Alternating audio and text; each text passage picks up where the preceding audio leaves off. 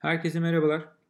İlgi merkezi konusu fotoğrafçılığın en önemli konularından bir tanesi aslında.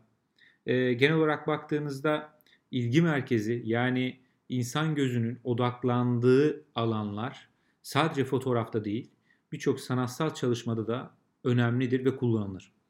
Ee, her fotoğrafın bir ilgi noktası vardır. Bu noktanın fotoğrafa bakan kişi açısından açık olması gerekir. Burası zaten çok e, baktığınızda standart bir tanım. Batı kültürlerinde fotoğrafa bakış açısı da aynen okuma yazma biçiminde olduğu gibidir. Soldan sağa ve yukarıdan aşağıya. Fotoğrafa bakan kişinin gözleri karede amaçsızca dolaşmamalıdır. Şimdi arkadaşlar özellikle kompozisyon çalışmalarını oluştururken e, gözünüz fotoğraf çektikçe e, daha eğitimli olmaya başlayacak e, beyniniz, e, algınız daha farklı e, görmeye başlayacak. Bu ne demek? Çok iyi bir fotoğrafı e, vizör gözünüzde değilken doğrudan çıplak gözle görmeye başlayacaksınız. Ondan sonra hemen kameraya sarılıp fotoğrafı çekmeye başlayacaksınız. Bu tabii ki zamanla daha da iyileşecek.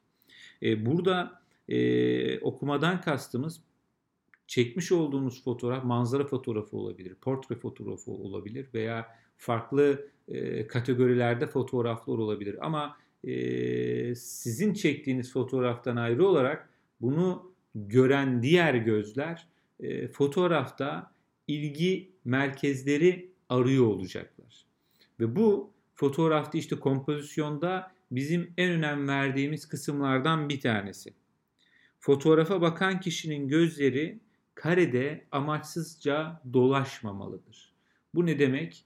Aslında kullandığınız her fotoğraf karesindeki her obje ve konumlandırma bizim için önemli olabilir demek. Ve önemlidir de.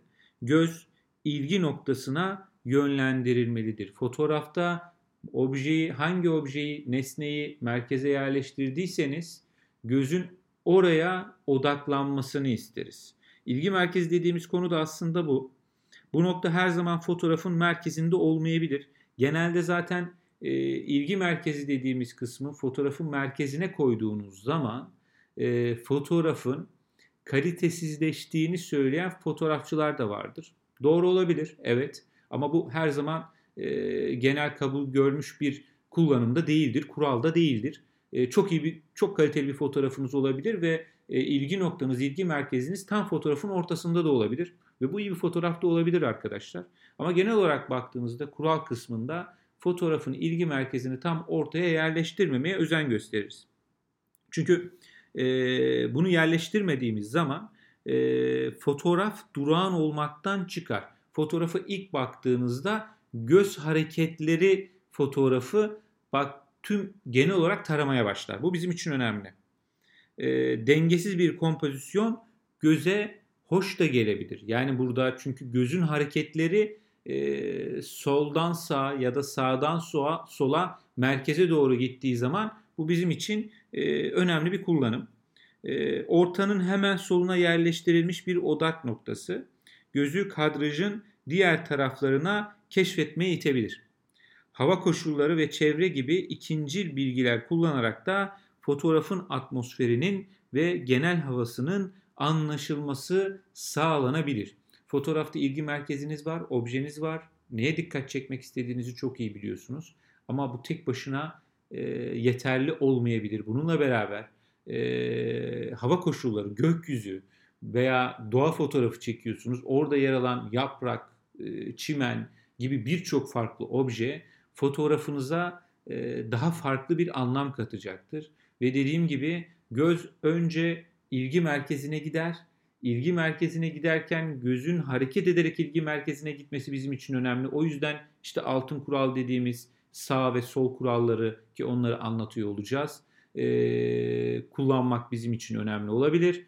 Bununla beraber göz merkezi gördükten sonra, ilgi merkezine geldikten sonra fotoğraftaki diğer objelere ve diğer nesneleri görmeye başlayacaktır. İşte ilgi merkezi zaten sizin e, asıl fotoğrafta e, insanları e, hayrete düşürecek ya da harika bir fotoğraf dedirtecek bir kısmı oluşturuyor. En önemli kısmı oluşturuyor.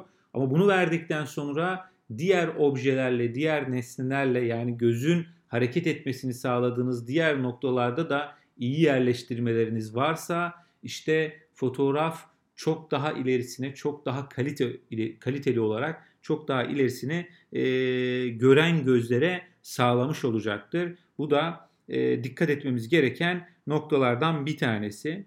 E, temel söylemlerden bir haline gelen yaklaş ifadesi de doğruluk payı vardır diyor kitabımızda. Bu ne demek? Yani e, her zaman söylüyoruz bununla alakalı anlatım da yapıyor olacağız. E, yaklaşmak fotoğrafta, makro çekimi sadece kastetmiyorum. Makro çekim de tabii ki bunun içerisine dahil olabilir. E, normalde çıplak gözle görebildiğimiz görüntüden çok daha farklı e, görüntüleri görebilmemizi sağlar. Bu da gören gözlerde aslına baktığınızda farklı bir bakış açısı sunmamızı sağlar. E, çektiğimiz fotoğrafın öznesinin göze çarpması bu noktada bizim için önemli. Eğer yaklaşma olanağınız yoksa da uzun odaklı objektif kullanabilirsiniz. E, burada aslında vurgulamak istediği, daha yaklaşmakla ilgili vurgulamak istediği ilgi merkezinizdeki objenin kullanımı.